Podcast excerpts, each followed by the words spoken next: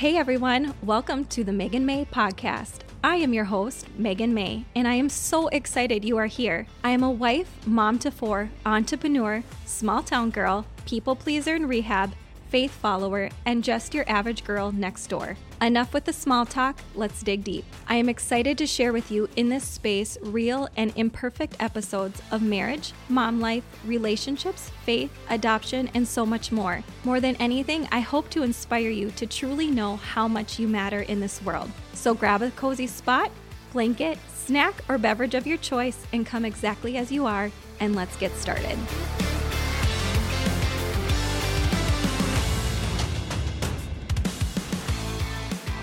So I grew up in a small town in central Minnesota. I am an extrovert, people-pleasing, indoorsy, girly girl who, in my older teens, could not wait to get out of this small town and go live in the big city, a place with entertainment and food at every block and all kinds of nachos. I wanted to live in a cute little apartment with no yard or anything to take care of, one where you'd actually like probably pay an H O A fee so I could have a gym or a pool or a park at my easiest convenience. I really wanted to meet a city boy, and most importantly, I actually did not want any children. My mom did daycare for many years of my life. I have one older brother, and from being around children half of our lives, which we actually loved, we were a little burnt out. And it's funny, to this day, my brother still has no children. On my way out of this tiny town in central Minnesota, this receding hairline, arm tattoo, buff, knight in shining armor came rolling into this town in his Chevy truck. He was no complete stranger to me, as I actually happened to be besties with his younger sister. And he actually grew up in the same town as me. He was seven years older, and if you do the math, he was a senior my sixth grade elementary year. It's funny, to this day, the only time that we really realize the age difference between the two of us is through music, one hundred percent. I was just ending a long-term relationship, and I was ready to head and go live in the city and dream big dreams and do all the things, but that abruptly came to a stop the day he walked into this mutual friend's wedding, and in a cheesy fashion, sparks literally flew, you guys. And within a week of spending time with this guy, my city dreams started slowly fading away. And as love took over, I knew deep in my heart I was gonna marry him. When we met at this wedding, you know, we fell head over heels with one another. And then because I thought I was going to be single, and because um, I was blessed with actually some great genetics of teeth, I actually chose to get braces a week after we were dating. And not just braces, you guys. I chose to get braces. I had teeth pulled out. I had implants done. And I had to break it to Jake like, hey, you're like, we're dating and I'm getting braces. So um, he actually ventured with me through all of my teeth work, which was really fun, and he clearly loved me a lot to deal with that. We still look back at pictures, shake our head, and we're like, wow, that was um, horrible. But when we got engaged, I promised, because I had all this teeth work done, I promised like I would never, ever get married with braces on. I mean, what girl dreams when she's playing with her Barbies and Ken doll, like what girl actually dreams like, hey, I hope I have braces on at my wedding date? So that was going to be a non-negotiable. When we set our wedding date, the next day I instantly talked to my orthodontist and said, I need these babies off and my teeth put together by my wedding date. And guess what, you guys? Two weeks before we got married, my teeth were done. They were all done, and I had the most beautiful smile. We took our engagement pictures two weeks before we got married, and it was just absolutely perfect. We were head over heels with one another. He worked on the road, and I could not wait for him to come home every weekend so I could see him. A few months later, while he was romantically gutting out a deer during deer hunting, he was full of blood, and he told me he loved me. Of course, you guys, I told him I loved him back. I dreamed when I was little of a simple wedding. Very simple, very basic. I didn't want anything over the top. And it's funny because I come from a big family and Jake's grandma had sixteen children. So our wedding was the exact opposite of the vision that I had. It was over the top. My mom went crazy as being the only girl in our family to get married. I didn't have any sisters. And my brother actually got married in a quiet area on a houseboat. And so she went over the top. My wedding was huge. We had five hundred sixty guests, and it was absolutely crazy.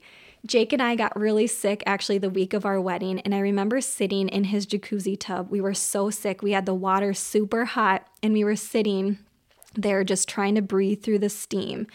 And I was like bawling the week before our wedding, being like, how did this get so big? But you guys, it was perfect. I had to remember the day was about him and I. It was about a commitment to one another. It was about making actually the biggest commitment of our lives. I actually still laugh at that day because at that time we made the biggest commitment and had no idea where our lives would take us. We had thoughts and we shared those thoughts and we had some of the same goals, but our life is nowhere near where we thought it would be the day that we said, I do. But who does? I was twenty-two years old. He was twenty-nine. And we just knew that love was all we needed. We were obsessed with one another.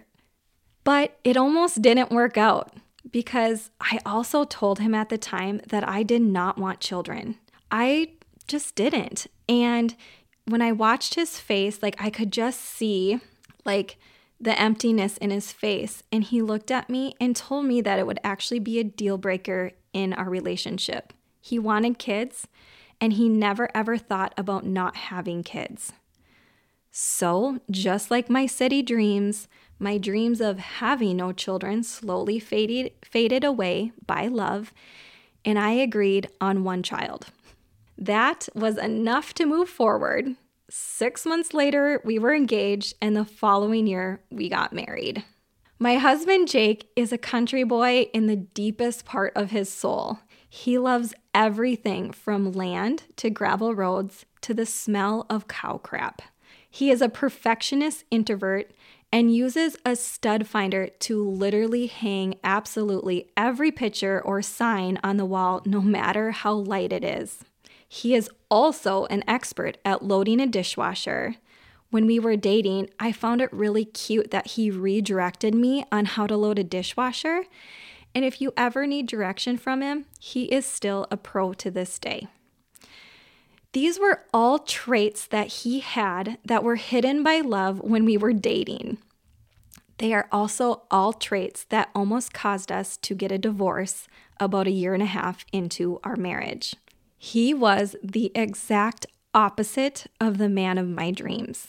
And when the love and lust wore off, I know we were both wondering what the heck we got ourselves into because both of our personalities and traits were super annoying to one another and were getting more annoying each day. By a year and a half into our marriage, we also were blessed with a child. We had our daughter, Jada. And she came actually after we suffered two miscarriages together. We were a daughter deep and in the hardest part of our marriage. And you guys, I will never forget when we were so annoyed with one another. We were standing in our kitchen and the word divorce came up in one of the only big fights that we have ever had. You guys, that word, when we spoke it out loud, scared us more than anything else in this world. We looked at each other, we cried, and from that moment on, we decided to work together more than against each other.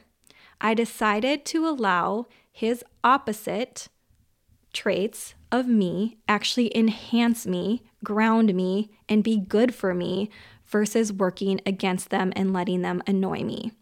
And he did the same for me. We have now been married for fourteen years, which I cannot believe it. I still don't even feel like I look old enough to say I've been married fourteen years. But we are doing this life together, and it is full. We are busy, it is full, and we are just trying to get through it each and every day. We still drive each other crazy from time to time, but we are loving each other more and more each year as we grow together in our life. Our family table, like I said, looks a little odd to many people. Remember when I told you my plan was to have no children? Well, twelve years ago, that almost came true when I actually suffered two miscarriages. At that time, I could get pregnant very easily, but that baby just never stayed. You know, going through two miscarriages was something I never thought I would ever experience. At that time, you know, thirteen years ago, that was something that really wasn't talked about. I actually love today that miscarriages are so much openly talked about and people share their stories as they are so common. At the time, I felt super alone. I promised my husband that I would have a child with him. And when that wasn't happening, you guys, I felt everything was wrong with me. And when my doctor started believing that we could make this work, and after we went through all the things, it was crazy because my first two pregnancy tests that I gave him, I wrapped him up. I wrapped him in baby paper. I um, I think I gave him a bottle of Crown Royal when I told him he was going to be a dad. Why I picked that, I have no idea, but it was cool when you're twenty-two. When we found out we were pregnant with Jada, it actually came as a surprise right after a really hard conversation that Jake and I had. We were at his sister's wedding, and I told him I don't know if we would ever be able to have children. And he told me that he never even thought that he would never be able to have a child of his own. It was a hard conversation. I remember crying, and I remember worried, like, are we going to make it through this point? And you guys, I had no idea at the time, but I was already pregnant with Jada. When I found out I was pregnant with her, I was shocked and I was scared out of my mind. I knew how easy I could get pregnant, and I knew how easy I could lose that baby. But this time was different. I went in for shots, I went in for blood draws, and we endured the next three months of being checked on constantly while she grew. And you know what? It worked. For some miracle, she worked. And I was so convinced she was going to be a boy, so we did not find out what we were going to have. I was so convinced she was going to be a boy because everyone has a boy first. And it was so funny because when we were on the way to the hospital, I was in labor. Jake actually told me that he hated our girl name. I'm not going to share that girl name because um, I still love it today. And there's, I'm sure, many girls name that. But he told me he hated it. And I was like, that's okay. It's going to be a boy. I don't care. So she came out a girl. And you know, it was crazy because for the first time when she came out and I realized she was the girl, of course I was excited, but I was like, oh man, Jake didn't get a son. Like, I don't know. I just feel like every dad maybe wants a son. But as I thought that, I watched him hold her and promise her the world. And to this day, twelve years later, you guys, he was meant to have his daughter. She is everything to him, and she knows it too. And we were so blessed to know that we could have a child. And I know that is something that we count our blessings all the time because it is something so many people do not get to experience. We do not take that lightly. And after seeing different doctors and doing different infertility, we even joke to this day saying that a stork truly brought our beautiful baby girl, Jada. She actually turned twelve this month, and I just find it so hard to believe we have a twelve-year-old. We decided one wasn't good. I know how some people have one child, but you know what? We were like, oh, she's going to be spoiled. She was the only grandchild on my side because obviously my brother didn't want kids. So we decided that we should probably have another child. And two and a half years later, we welcomed this sweet little adorable chunky little boy, and we named him Asen. We were done. We were done. We had a girl and we had a boy. Two parents, two sets of hands, pure perfection, you guys. I sold everything, everything. I was so done. Actually, one to two kids was really hard for me. Our daughter was like everything. She did everything with us. And when we welcomed our son, it was really, really hard to have a baby and a little toddler who still was very dependent on me. And so I was so done. After we sold about everything, we told people we were done and we were moving forward. We got pregnant for the third time three years later with our son, Lennon. The pregnancy was super hard. It was actually very scary, and we had a lot of complications with this pregnancy. He was truly a miracle. And during the C-section, Jake and I made the decision and decided that we were so blessed to have three children that we decided we were going to be done and make it final. At that time, it was very popular to get your tubes cut. And while my C-section was done, I decided to have my tubes cut as well. I felt really great about the decision. I remember sitting with Jake in the chair right before we were about to have Lennon, and we were sitting in this chair looking at each other, making this decision together. And out loud, we said, as a joke, if for some crazy reason God thought we could handle any more kids, they did not need to be our blood. We joked, God laughed, and four years later, you guys, he called us to a journey of adoption. A journey that became the hardest and most beautiful journey that we have yet to walk as a family and as a married couple together. Our daughter Marin fiercely grew in my heart for nine hundred ninety-nine days. She was born February of two thousand twenty-two in the beautiful state of Florida. Her journey was beautiful. I always knew that we would welcome a little girl into our family. And I'm not going to lie, I think that started from our daughter praying so hard for a sister after she had two crazy brothers. I knew she would come. I knew somewhat even of what she would look like. Her story was written by no accident, and I cannot wait to share more of that with you in a future episode. Not only did we gain another daughter, but we actually also gained more family members in our lives as we chose to have an open adoption with her Florida family. So here we are, living in the country. I have beef cows literally right out my kitchen window. We have plenty of mowing yard. We have several acres of land. We have had goats and chickens. We have a camper. We have four kids, and we still live in the small town. And the nearest big city from us is about sixty miles away. This is a far cry from the life I thought I would have when I was dreaming up all these things as an eighteen-year-old girl.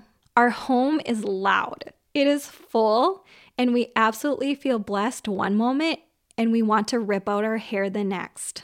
But you know what? We would not change it for the world.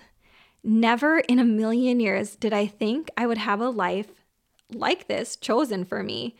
It is truly the exact opposite of what I dreamed of. But God's plans were far greater than mine. He knew Jake would be my perfect husband, and he knew I would be his perfect wife. I am crazy, but his life would be so boring without me.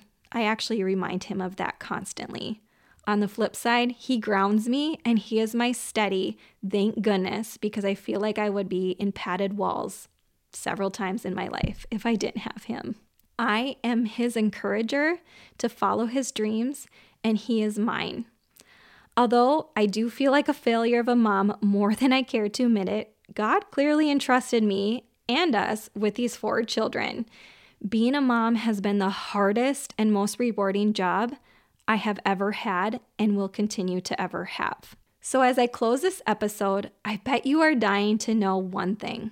Are we done having children? That is an answer I will never say out loud, because God is an all-loving God. However, I do find him to be quite the comedian as I get to know him more. And I am not going to tempt him out loud, especially on a public platform. So my short answer is we feel complete for the fourth time. However, our door and our hearts will always remain open. So now you know a little bit more about my life. And until we meet again next time, my friend, I hope you always know how much you truly matter. Thank you so much for listening to this episode. You can follow more of me on Instagram at YouMatterByMegan. Please also subscribe and leave a rating for this podcast. Your love and support is greatly appreciated.